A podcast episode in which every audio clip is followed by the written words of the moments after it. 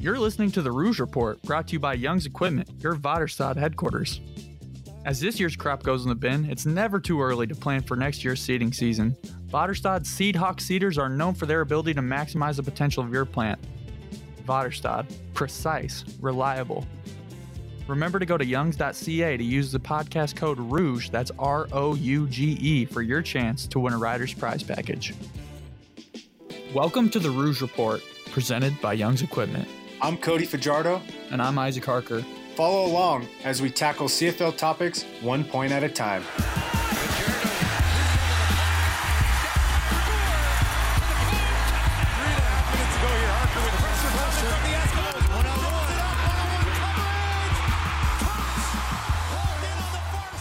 A Rough Rider podcast. All right, welcome into the 23rd episode of the Rouge Report, the grand finale of the first season.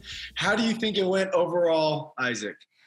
I feel really good about it. You know, it's hard to foresee the overwhelming amount of support from the fans and everything. So that's been super nice. And to like stay in touch with them during a time where we can't necessarily be up in Canada and, and playing and being really close to them. So being able to have that interaction is nice. Without a doubt. And, and we had some really great guests on the show, some legends in the CFL. Um, any any interviewees that stood out to you? Um, well, one of my favorites was Shepley's episode just because we're boys. So he's really fun to talk to and everything. But also, you know, Darian Durant, legend, you hear about him all the time when you're in the facility and everything. So to finally get to talk to him and then he's just like the coolest dude ever is also like, oh, that's awesome. Yeah, I, I loved KG's episode. Um, I thought we learned a lot about you know life after football too, uh, with a lot of stuff he's doing, and just being able to play or be a part of all nine franchises is such a cool, unique uh, stat. Uh, my favorite has to be Ricky Ray. It's been a long time since I kind of talked with him as much as we did, and he was, I believe, our longest episode because my man was rambling on and on and on, but which was great, and we loved it. It's two and, minutes. Uh, it took five minutes yeah, that's true. Two manager, a lot of penalties, uh, a lot of stoppage of time. So, um, but yeah, that was uh, probably one of my favorite ones. But like I said, we had some really good. We were blessed to interview a lot of uh, uh great and people on here. Uh, moving forward, season two, what uh, what excites you? What do you think we need to change? What do you think um, we need to What add? excites me is because we've like established ourselves as like a a unique podcast where like the guests have enjoyed their time. I feel like we were able to get even more guests who mean a lot to the fans because like a lot of the jerseys you see in the stands, we're getting to interview those people. So to keep doing that and like get the fans um to have time to like get to know players that they love better. That, that, that's that really cool. And, and, we talked about it a lot about how, you know, a lot of these players, like you said, they're in Mosaic Stadium we still see their jerseys to this day, you know, and so they left a, lo- a lasting legacy uh, with fans, with the program, and just to be a part of that culture is uh, pretty cool and, and, unique. I think moving forward, um, I know a lot of people loved our banter episodes, so obviously keeping that rolling. As much as we love having people on the show, I think uh, people like just seeing us two just kind of. T- talk about anything and everything. Um, so I look forward to those. It's just like having a phone conversation right? It, it, comes off pretty easy. Um, one of my favorite reviews that we've got is that our yin and yang between us two has really kind of uh, meshed. And uh, I think that's uh, then that's been pretty cool and, and really fun to work with. Yeah, like like you said, it's just like being in the quarterback room. So it's just talking about whatever comes to mind, saying stupid stuff that comes to your head, and letting the other. It's kind of like an alley oop to the other person. If you say something stupid, they'll just slam it home. yeah. So there's, there's no risk there. the poster idea. Yeah. and that was probably uh, the best part about this podcast was the fact that we didn't have a locker room. Having guys like Shepley on the show and, and, being able to banter back and forth and have those, you know, conversations we usually have when we're watching film or something, it just kind of filled a small void that we had. Um, obviously, we wish we were playing football, but uh, that def- this definitely helped. I know for us more than probably the listeners, just being able to talk on a week to week basis. The one right? thing I do miss from film sessions in the locker room is doing tier lists. We were big tier list guys last year, so we would always make tier lists. The fans uh, saw our tier list, so basically we ranked like certain things. Could be anything from CFL quarterbacks to foods to holidays. Like we just came up like, let's just put these in tiers. They'd probably think we're off our rocker for some things that we, we ranked. Like some of those were just like, how did we rank those? You yeah, know? and I saw I saw one one question this was a while ago, but I forgot to tell you. It was like being around each other so much, what is the one thing that like irks you about the other person? And I knew immediately what yours would be. It would be coming in early in the morning. And I've just got stuff scrawled up on the whiteboard, and you come in, and you're like a little bit tired, and I'm like, "Hey, Cody, look, I've got I've got 14 different things for you. So uh, get your notebook out. I'm ready to yeah, share." for sure. Last thing I want to do is get bombarded with 30 new things, and I'm like, dude, this is like day zero. We haven't even started. We don't even know where our opponent is, and you're breaking down all nine CFL teams. and then I was I was thinking what it would be for mine, and maybe because like during practice I'm pretty hard on myself. So like after I have maybe like not a great practice, you're all you always come to the film room and you're like positive and bubbling. I'm just like, well, you just let me stew about this for like 10 minutes. Yeah, for sure. like, no, dude, it's fine. It's fine. I'm just like, stop. Usually we gotta let you watch the film, then you bury it, and then you're back to normal. but it usually takes us a while to get to the film because we have other things to do. yeah. Um, and a lot of times coming off the practice field, we are starving, Oh, right? yeah. And so we're like, give me some food or I'm gonna snap type of thing, right? There, there's I am definitely, and I I have no problem admitting this, I have a hangry um, attitude towards me. If I'm hungry, man, I, I get kind of uh, aggressive. As, as positive as I like to be, I like I just kind of get uh, upset about some things. Yeah. I'm like, like we got to get him some tacos or this day's not going to go Oh, good for Tuesday anybody. was the best day. That was my favorite favorite day. Oh, yeah. Just um, watching the Masters and uh, realizing I'm a terrible golfer. And I've wasted a lot of money over my entire life thinking that I'm good at golf, and I am nowhere near it. that's that's like one of the worst things like when you're getting into something and you're like hey man i'm improving like i'm doing fine and then you'll watch like a 13 year old on youtube just like stroking the ball or like what, whatever it is your hobby is and you're just like i'll never be as good as that 12 year old in like canada or china or whatever The nice thing is the solidi- solidification I get when I go out on courses. I like to watch other people like on other Mhm. holes and just see them hacking away, and I'm like, all right, I'm better than that guy. That little that confidence, and it's funny because that person, I don't know who they are, they don't know who I am, but they will never know that them chunking that shot ten yards gives me the ultimate confidence going into my next shot that I'm gonna pipe this and I'm better than that guy, and I know They're I'm better than him. Out there they're trying to have a good time and relax on the weekend and then fajardo's out there just like oh chunk it chunk it just I'm like waiting rooting for against people these guys up I, I don't even know. I'm like, you better shank this thing, and then they shank it. I'm like, I know, they're, I know they're it. on their backswing. You're like, my Yeah. bad, my bad. Sorry, sorry, guys. yeah. So, but I love golf, and usually it's it takes one shot. You hit one good shot, and you're like, I'm good at this game. I'll be back. I'll be back. For more. you can have the You can wor- have worst the day. worst day, and you hit one par. You hit one shot close to the pin, and you're like, I'm a pro, man. I can. I'm do putting this. it together. Wait until wait until next round. Yeah, exactly. Direct West is a proud sponsor of the Rouge Report. Are you a busy business owner needing help with your marketing? Things like updating your Google listing, thinking of a headline for a billboard, or making sure your website is in good shape? That's where Direct West comes in. Let them help with over 100 years of expertise at directwest.com. So um, we can get to some video submissions. I think well, let's do some video submissions and then we will banter in between and then go to video submissions. So it's just not one after another. How, do you, I'm how all does for that it. sound? Let's do it. Want to thank our fans that did send in videos. Um, we're really excited to answer them, and uh, it takes a lot to honestly ask a question on camera. I think a lot of times people are afraid to just ask a question on camera because the way they look or the way they sound on on uh, over the you know voice. Everyone hates their voice on electronics. So I think people are a little bit more weary about that. So they rather like type in their questions. But we had a lot, a lot of fans uh, enter some qu- questions for us, and we're excited to uh, to get them going. So first one of the day, it looks like we are going to Chris Stroud. Stroud, is that how you Stroud, say it? baby. Hey guys, first of all, We are proud to have you guys as our quarterbacks. My question is to both of you, and what is your most memorable memorable moment in your football career to date? Okay, great question. Um, our most memorable moment of football today, starting, you know, I started playing football when I was six years old. Um, mm-hmm. How old were you when you started playing, Isaac? Yeah, right around there, six or seven, probably. Six, I believe, was the first time I could play step foot on like organized football. Obviously, I played. Mm-hmm when I was younger, but uh, organized football, flag football, six years old. I've had some really good uh, moments in my life.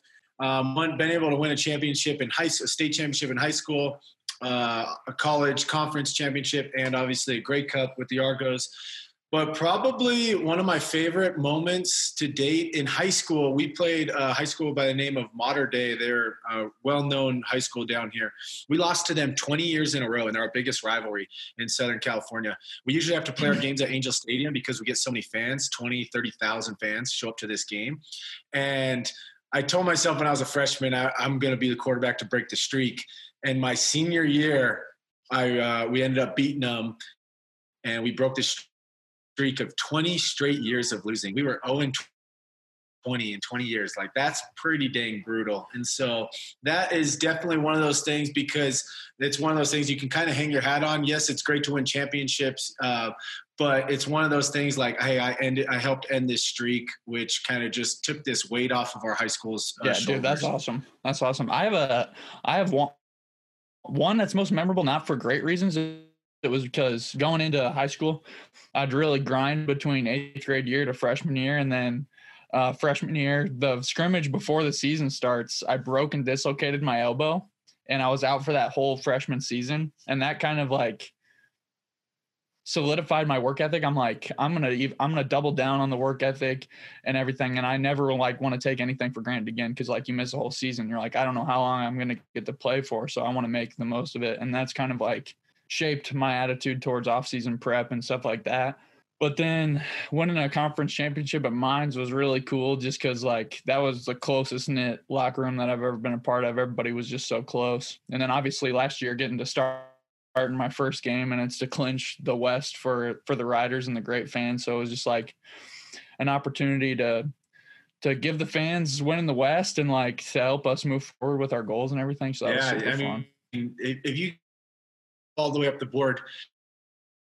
For like for me, I realized high school football was so much fun because there's no money or politics around high school football. And then the higher you go, right, you get to college, now scholarships get involved, and now coaches are kind of getting paid off wins and losses. And then obviously professional football, you're getting paid to do your job. So it's a little bit more cutthroat.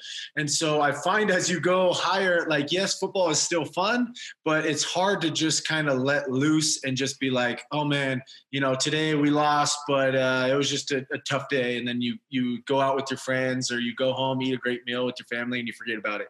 In professional football, you lose a game, it's like that thing lingers on you until the next time you step on the field until you win a football game, right? So I think that's something I've realized over the years about how I can't let one loss affect me for a long time and affect my next play, right? And so uh, I, I, just wish everything was like high school, where it's uh, just very like vanilla. You go out there, you play a game, you win, you lose, you go back home. But uh, obviously, we wouldn't be getting paid the money we're getting if it was that vanilla. So yeah, and that's what's so cool about football is it's like a meritocracy because at the end of the day, the cream's going to rise to the top because it's a game about production and the value you can bring to a team, and you can't like one of one of the old players I used to play with at Indiana State said like you can't be a poser in football because like it all comes out on game day, and that's that's one of the coolest things about football for me.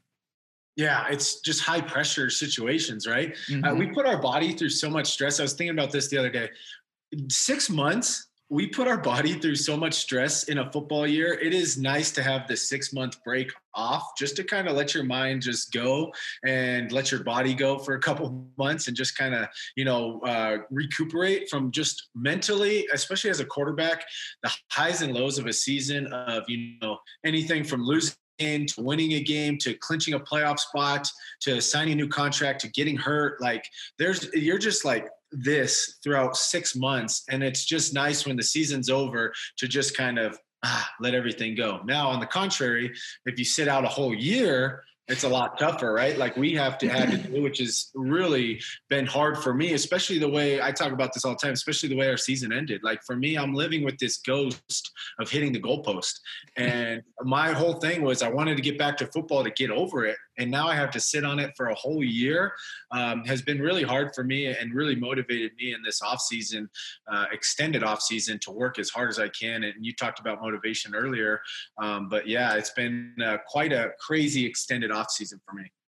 Yeah, it's it's such a different mindset because I feel like, like you said, it's it's welcome at the end because you're finally able to just like take a breath and not be like laser focused for like 16 hours of the day and but now like you get to sit in so long now you're just like able to sit with your thoughts because training can only last so long without like being a detriment to what you're trying to do yeah absolutely i think you hit it right there on the on the head um, moving forward to our, our next uh, submission, two young up and coming Rough Rider fans. Let's uh, go. Let, us take a listen here. Hi, it's Ronan Jackson from Regina, Saskatchewan. We have a question for Cody. Who's your favorite quarterback? Bye. Bye. Okay, they addressed it just to me, but we will let Isaac uh, be a part of it as well. I believe they said Owen and Jackson were their names. Is that mm-hmm. correct? Is that what you I got? Think, that's what I heard. Okay.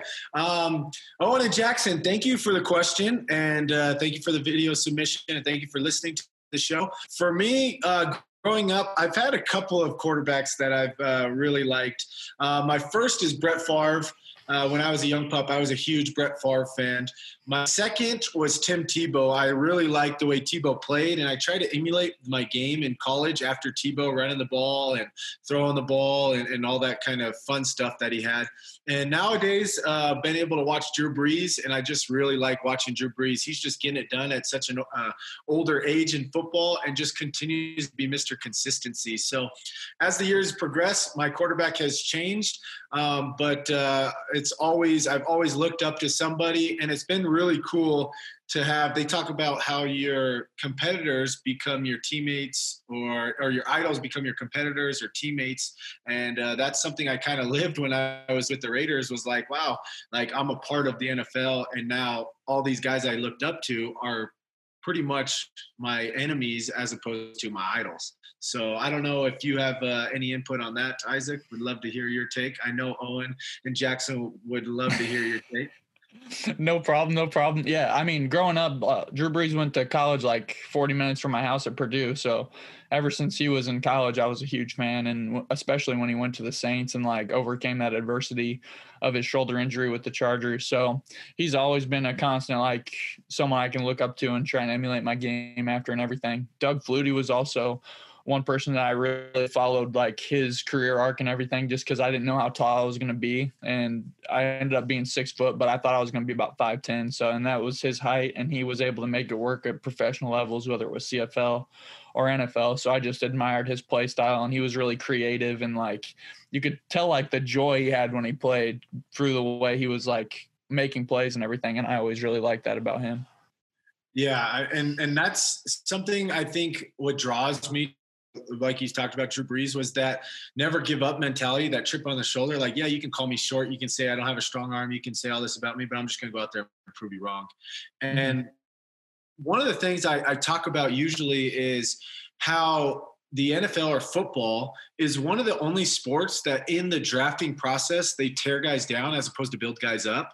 You you talk about baseball guys, they talk about, hey, this guy's a, a five tool star. He's got a cannon of an arm. He can hit. He can uh, run the bases really well. Basketball, same thing. This guy's got a three point shot. He's a big body. He can go. He can rebound. When you get to the NFL, it's like uh, he's too slow. He's not tall enough. He's got doesn't have enough weight. You know, uh, can't jump.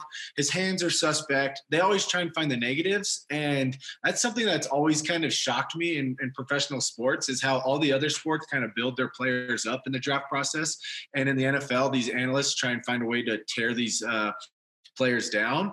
Um, do, do you uh, agree with that? Have you noticed that? I never really had thought about it till just now, but it seems it seems like you're onto something for sure. And I guess like the only reason I can think of that is like you're just trying to look with such a trained eye at such small small details that it's such a big investment that you can't really afford to miss, or it'll cause like especially in the early rounds mediocrity for years in your franchise. But it still doesn't it doesn't really exactly breed a sense of confidence about the players you're drafting anyways so. But, and that's but that's one of the struggles i have like you watch the nfl draft and some of these fans are booing players that get drafted to always because the analysts just tear these guys apart and they're like, hey, they're not a good player. They can't do this. And that's all the fans hear. And then they're like, who's this guy? Boo. But in the NBA, you never hear people booing their draft picks. They're always pretty excited and be like, oh, this guy's going to be a, a good player for us. And I think that's just the positive spin they put on it.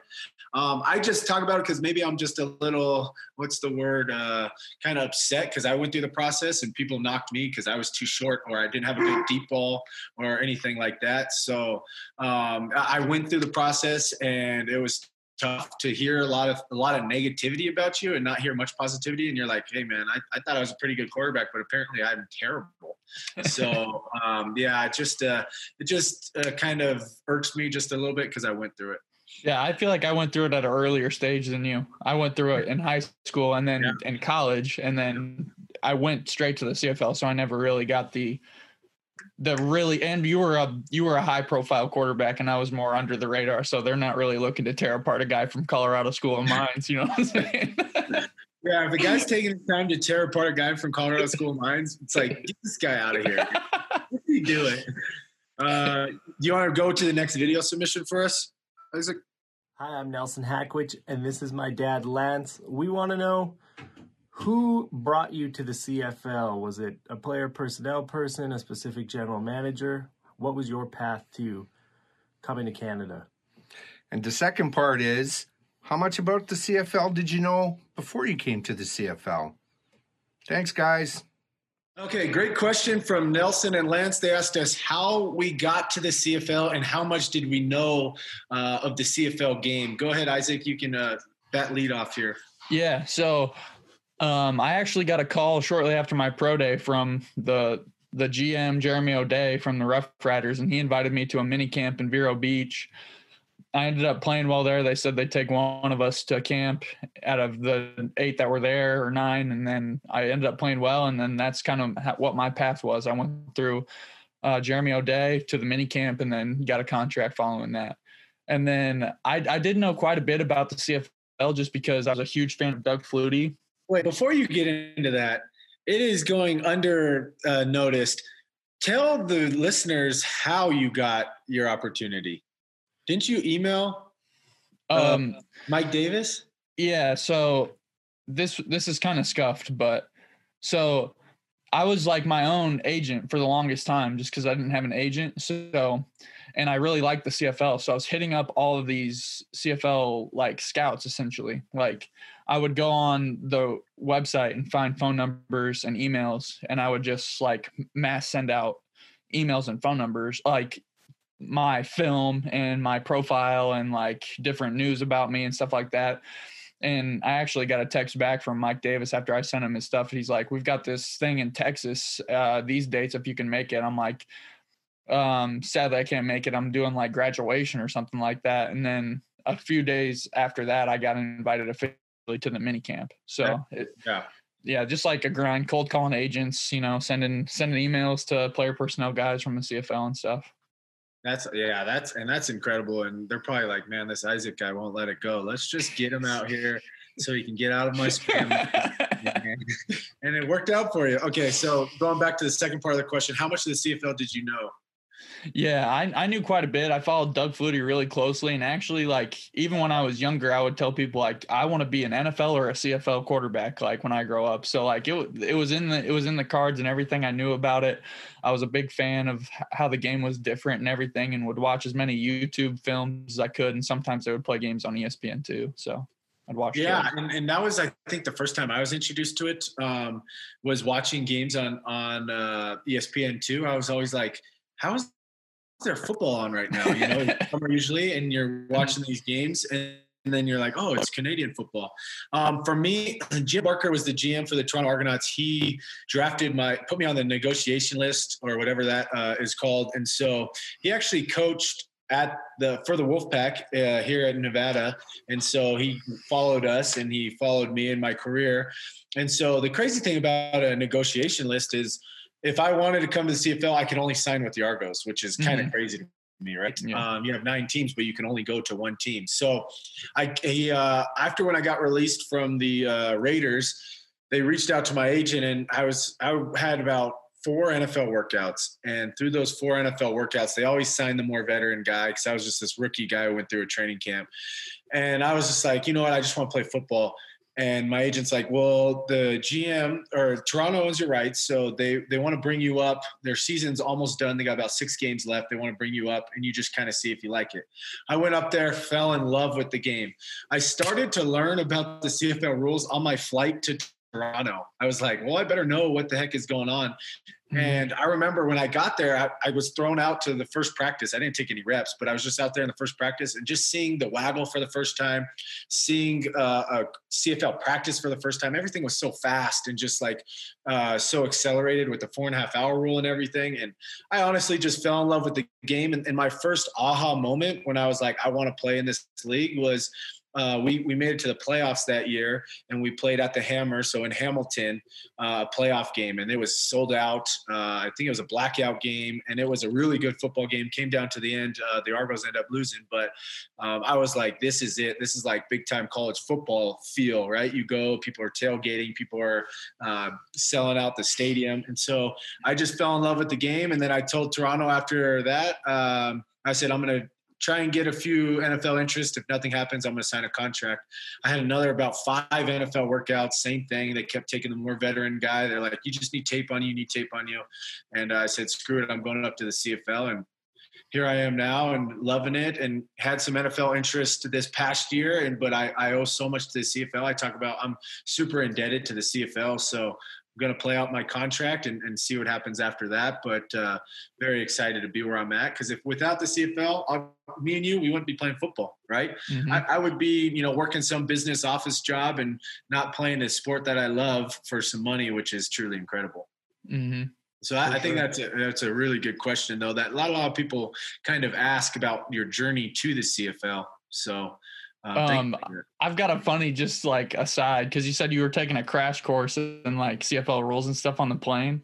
Yeah. As soon as I figured out I was getting that mini camp, I was like, I called up Zach Klein who used to play on the Edmonton Eskimos practice squad. He was a quarterback and he's one of my best friends. So he like gave me he gave me like the 401 like level courses of CFL stuff before I got there and stuff. And he just recently sent me a clip on Instagram. It was Jordan Hoover. He's he clipped him like just running through my soul on that oh, sting yeah. play and that Edmonton game, and I responded to a story. Ooh, that looked like it hurt. he, he, didn't respond, so I guess I'm calling him out on the Rouge Report. oh yeah, that's that's hilarious. But yeah, it's always good. I I uh, to mention it, I had a guy, Logan Kilgore, was a guy I got to know. Uh, we went to um, Manning Passing Academy, and if you know Logan, he's got this personality that everybody is attracted to, and so he just gets along with everybody. And so I DM'd him, and I knew he was on the team, and I was kind of nervous when I DM'd him because I was like, this guy thinks I'm coming in to take his job, like he's gonna be standoffish. I, I just wanted to learn. And when I got there, man, Logan just like opened up, told me everything about the playbook, showed me the ropes, showed me what to do, how to act as a pro, and like just having a guy like that in your corner really helped me stick around because I don't think I would have been able to make it through those times. I, mentally, I'd probably been like, ah, this ain't worth it, or I don't like this. But just having a guy like that who was very positive and who was happy to be playing CFL football, and that kind of rubbed off on me. And so I was like, man, if this guy's loving it as a third, fourth string quarterback, I should be able to love it as a fifth string quarterback. You know, same thing. So um, that was uh, a, one of those moments for me that definitely helped me get to where I'm at today. Was uh, Logan Kilgore, who I believe is still with the Edmonton Eskimos. Mm-hmm. On to the uh, next question. Hey, Cody and Isaac. Love the Rouge report this year. Great job, you guys. Uh, my question for you both is you have both served as backup quarterbacks, Cody, uh, mainly yourself in the CFL for a while until you got your shot last year with the Riders. Um, I my question is, how hard is it to stay mentally disciplined, uh, being the backup guy behind the number one guy, uh, and also preparing each week to hopefully start, but also uh, support uh, the number one guy. How hard is that? Uh, really great question here by Mhm. Steve Johnson. Probably our number one Rouge Report listener and fan. He usually writes in some great questions for us and things. Yeah, big shout out. Big shout out. Big shout out to Steve Johnson, who just loves the Riders, uh, and it's so cool. And I think he embodies everything about a Rough Rider fan, right? Just Mhm. wants the best for the team, wants the best for the players, and just can't wait to have some football back on, on the field. So we appreciate you, Steve. Um, you want you want to take uh, first crack at this? Sure, yeah.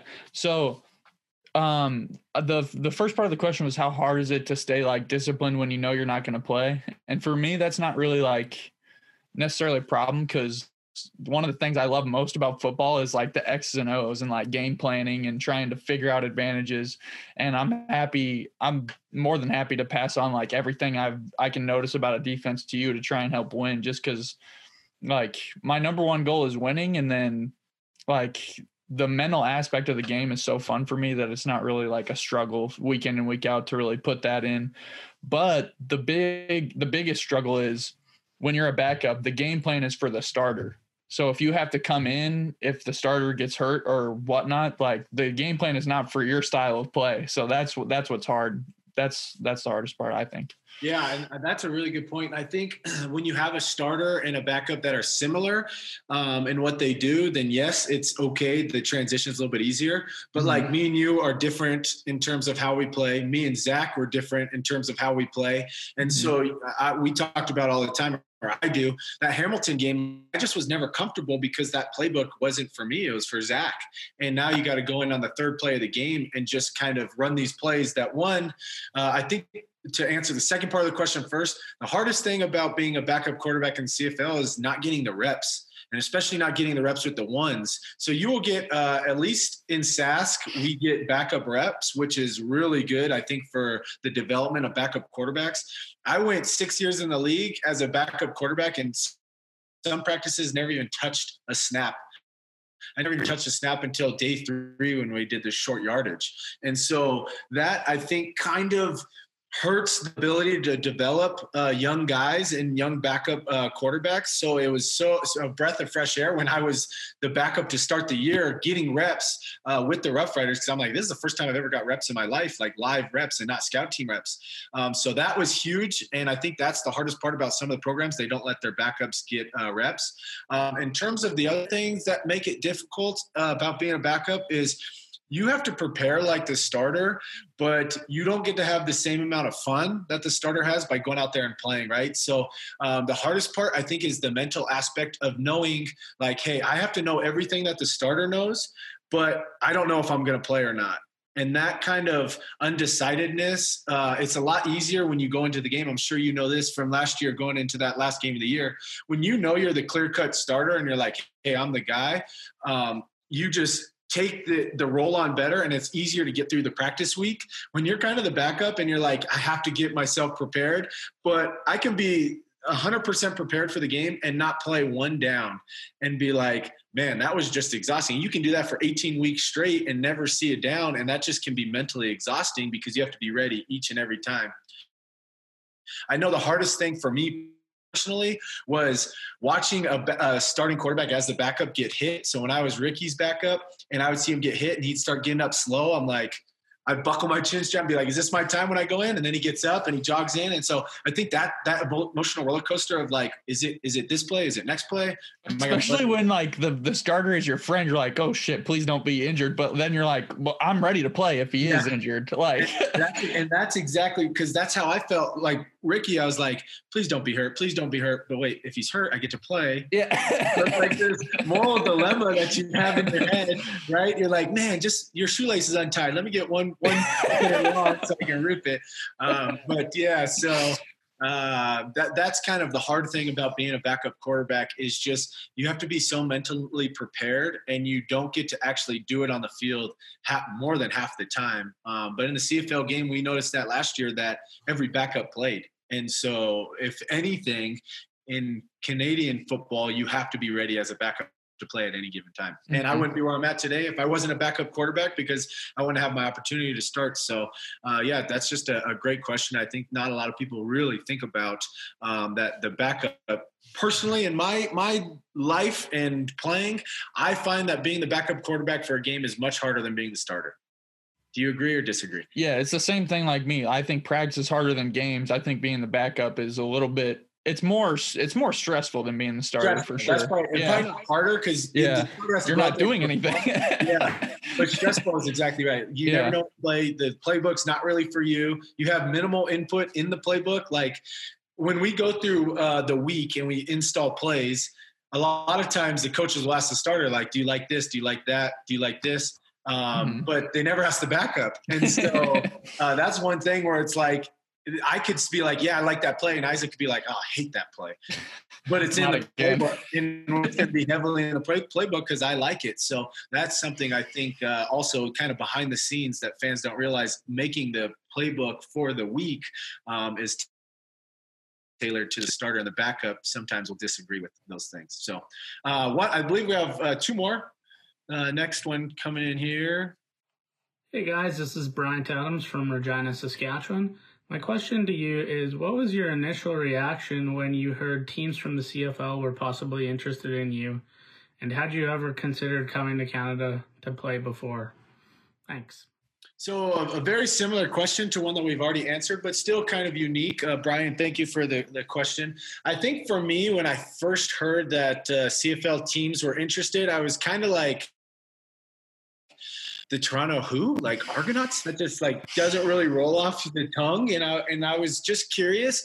And, and like I said when I was on the plane I was watching I downloaded film on off of YouTube of CFL games. And so I was trying to watch the games and I like when you watch a CFL game and you have no idea what's what the rules are or anything, you're just like, what is going on? Like, how in the heck are these teams not scoring a thousand points? But then you realize there's only three downs, and then you realize uh, a bunch of different things about the field being wider and there's an extra guy and stuff like that. One of my probably my favorite, most embarrassing stories I, I tell a lot is my first team reps uh, with the Argos there was 12 guys on the field and i stopped the practice and i said hey coach they got 12 guys on the field. And they're like uh, hey dumb american it's 12 on 12 not 11 on 11 so here i am like hey i don't want to take a they got an extra guy because i don't want to throw a pick because they got an extra guy you know look bad in practice. And they're like no it's 12 on 12 so uh, one of my more embarrassing stories but uh, definitely one that kind of opens to the unique rules of the CFL game. But once I committed to the CFL game, I've truly not looked back and have really enjoyed my time every year as a third string guy, as a backup guy, as a starter, just being in the locker room with those guys. And I think the last thing I'll add before I let you talk about this, Isaac, is in the in the CFL locker room, it's so special and so unique. It's a lot like college, where it's like these Americans come up and we don't get to bring our families most of the time. So it's like, hey, what are you doing tonight? Uh, nothing. Hey, come over, eat some nachos. We'll watch some football. We'll play some video games when I was with the Raiders, one of the things that turned me off the most was the locker room just wasn't really tight. It was like at the end of practice, everyone just scattered. Everyone went home to their families. Uh, they had errands to run or some some sort of like marketing thing to do, and like it was no no camaraderie. Um, I mean, I was only there for a short stint, so I can't really. That's all I can speak about. But in the CFL, it's always like, hey, what are you doing tonight? Oh, it's Thursday night. Let's go get uh, 25 cent wings over here or something like that, right? So um, that that is what I really like about the CFL game is, is that and traveling with the guys and just getting to know your teammates and your brothers over a course of 18 games is, is pretty cool. Yeah, definitely agreed on that one. And and like I said, I knew a little bit about it, so I was stoked when I got the call from the Riders, and then eh, like it's just it it has always it had always been like a dream of mine to play professionally, whether it was CFL or NFL. So I was just like super stoked, and then and it's it's a lot different than college. You get coached a lot different than college too, which is one thing that I really liked because in college it's more like you will be doing this or there will be consequences like study halls and all this like extra stuff that's not really for for guys but when you're in the pros like these guys are professionals so they know what they need to get done so the coaching is a lot more like technique based and everything instead of like hey you guys better get to study hall or we're going to do some gassers That's a, and that's a really good point too. It's like okay, I'll give you your freedom because you're a grown man. So here's your freedom. You do what you want with it. If you don't do what you have to do, it'll show on the field. See, Yeah, and, and we'll see you later. We'll find someone else who wants to do it. And so that motivation right there is like you want to keep that freedom, right? You don't want a head coach that comes down on you and be like, you have to do this, you have to do that, you have to do that. Because then you feel like you're in college or high school and you feel like a little, little kid. It's like, no, coach, I'm a grown man. You give me an assignment, I'll do it and I'll do it at my best ability. You know, some guys take advantage of that, and I find that a lot of young guys that come up to the CFL um, take advantage of it because it's their first time ever doing football without school. So they're like, "Oh, I got all this free time. I can I can get uh, football done later." And they put it off, put it off, put it off, and then by the time the practice comes or game comes, they're like, "Oh, I didn't study. I didn't study." So yeah, um, that's just one of those things I've seen with a lot of talented rookies come in and not get a roster spot because they don't put the time in because that that freedom and that time management kind of overwhelms them. So that's a that's Mhm. a really good point. Uh, our last video submission comes from the boss man, Craig Reynolds. let's go. Hey, Cody. Hey, Isaac. I really enjoyed being on your podcast earlier this year. You asked me how far I could throw a football. I should have asked you guys who can throw the football farther, you, Cody, or you, Isaac. Ooh, good question That by is the a good boss man. question. That is a good question. Good Controversial, question. controversial. Yeah, very controversial. Let's tear us apart before on this final episode, huh? Yeah. it's time to mend it back together. no, that, They're like, this is the last one they're doing. Might as well break the mold. let's throw some drama in there. Um, Okay. Well, that's what he's probably thinking. I'm not Yeah, saying. yeah, yeah, yeah, yeah, yeah. Yeah. Let's do it. Let's do it. Let's do it. Okay. Uh, me personally, I think if I am, it's, you know, it's different if I'm just throwing a football. Just if I go to the park right now and I try and throw the football as far as I can, I I think I can get maybe 60, 62 yards. If I'm in a game with adrenaline, I think I can hit 75. Personally, I believe that. Um, so it, it's tough to make an assumption on how far you can throw.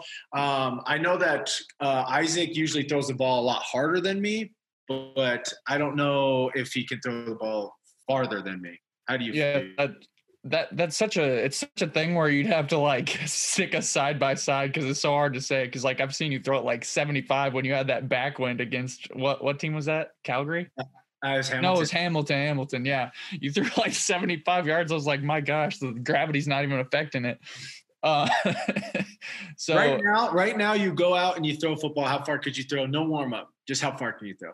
Oh, no warm up. I've been a backup my whole life, so I can throw pretty far. No warm up. No warm up. I'm going 48 yards. 48. Yeah, I was gonna Like say. your very first throw. I was gonna say I'm gonna be somewhere 50, 52. That's uh, uh, max 52. So Mhm. I, I would assume that we have very similar arm um, strength in terms of the deep ball. I find that I throw a lot more air on my deep ball than Isaac does. Do you Mhm. concur with that? Usually, Yeah. you're a Isaac's a back shoulder guy, which means he likes the a little firmer ball, so guys can go up and, and uh, high point it. Um, I've learned over my many years when I came out of the the draft, uh, my biggest knock was I was a terrible deep ball thrower. Like that was the number one thing. I, I was very bad at deep ball completions. And here last year, I led the CFL in deep ball completions. And the one thing I changed was I just added more uh, air to my ball, which caused me to have more uh, bigger misses. And the the person I learned that from was Russell Wilson. You ever watch Russell Wilson throw deep balls? He calls it the skyscraper ball because that thing goes up and it just comes down and it drops nice and smooth. And so I learned that from him. Um, and as I'm getting older, my arm strength isn't as strong as it was when I was 22, 23 years old, um, just over the hits you take and just over the wear and tear. So I've learned to have to throw the ball earlier with more air. I learned that from Ricky earlier with uh, more air as opposed to some of these young bucks who can hold on the ball a little bit longer and just let that thing rip. Yeah, So- and and that that's just one of my like things that I feel is my strength is I'm pretty accurate with the firm like high hat back shoulder type ball. So I'd prefer to throw it that way just because I know I can put it in a certain window. And uh, if the throw calls for it, you got to put some air under it. But I guess it's just whatever you feel like um, your strengths are as a quarterback and everything. And I think people can definitely tell that like if if you took our numbers off our jerseys, you could tell who was playing. yeah, yeah, without a doubt. You you have like uh, a more unique throwing motion.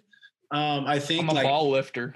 Like if I yeah if if I we talked about that shadow earlier in this year we talked about the shadow of a quarterback you just put him on like I could tell that's Isaac Harker when you throw if they just like shadowed you out and they just showed this guy and like, what quarterback is this? I could tell because I know your throwing motion is a little bit more unique than other other QBs.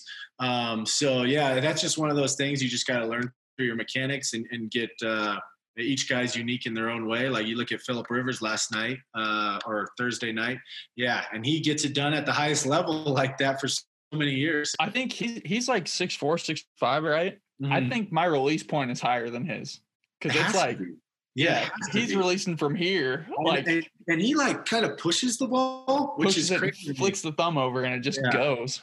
Man, yeah, Kinda that's uh, it's pretty pretty impressive uh, how he does it. But episode twenty three, the grand finale, it's gonna of the season one. It's been a hell of a year. Um, been much needed. What the fans have really reviewed and said is much needed in a time with no football. So we're glad we can kind of fill that small void. But hoping we can get back to football next year and have have some podcasts uh, early next year in our season two before the season gets rolling and have some anticipation for a season. But we want to thank our listeners. Uh, we can't do it without you guys. Thank our, our sponsors that we have. Definitely can't do it without you guys. Uh, I want to thank Mike. He doesn't get uh, a lot of the credit, but uh, he's he's the guy behind the scenes who makes us sound good, look good, and uh, we just have to kind of uh, record, and then we're just send it over to Magic Mike. We'll call him.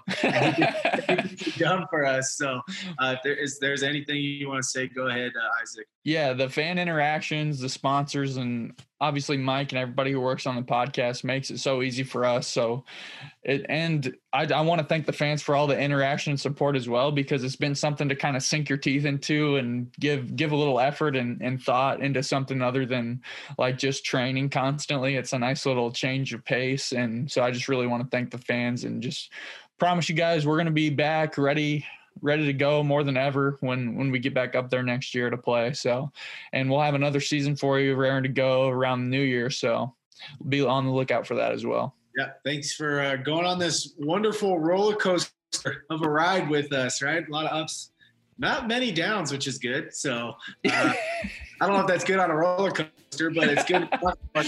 yeah real, real slow Yeah, nobody wants to go up the whole time on a roller coaster. So, but uh, we appreciate you guys. That's episode 23. That's the grand finale. We did it uh, in person. Show our ugly mugs on, on the screen. So, um, hope you guys have a great holiday season, and we will see you in the early part of next year. Go Riders. God bless. thank you thank you for listening to the rouge report presented by young's equipment a Rough Rider podcast. The Rouge Report is brought to you by Young's Equipment, your case IH dealer in southern Saskatchewan. Young's is home to a wide selection of new and used case IH combines to meet your needs for any size farm. Their experienced technicians and wide selection of parts will keep you running all season. Go to youngs.ca and use the podcast code ROUGE, R O U G E, for your chance to win a Rider's Prize package.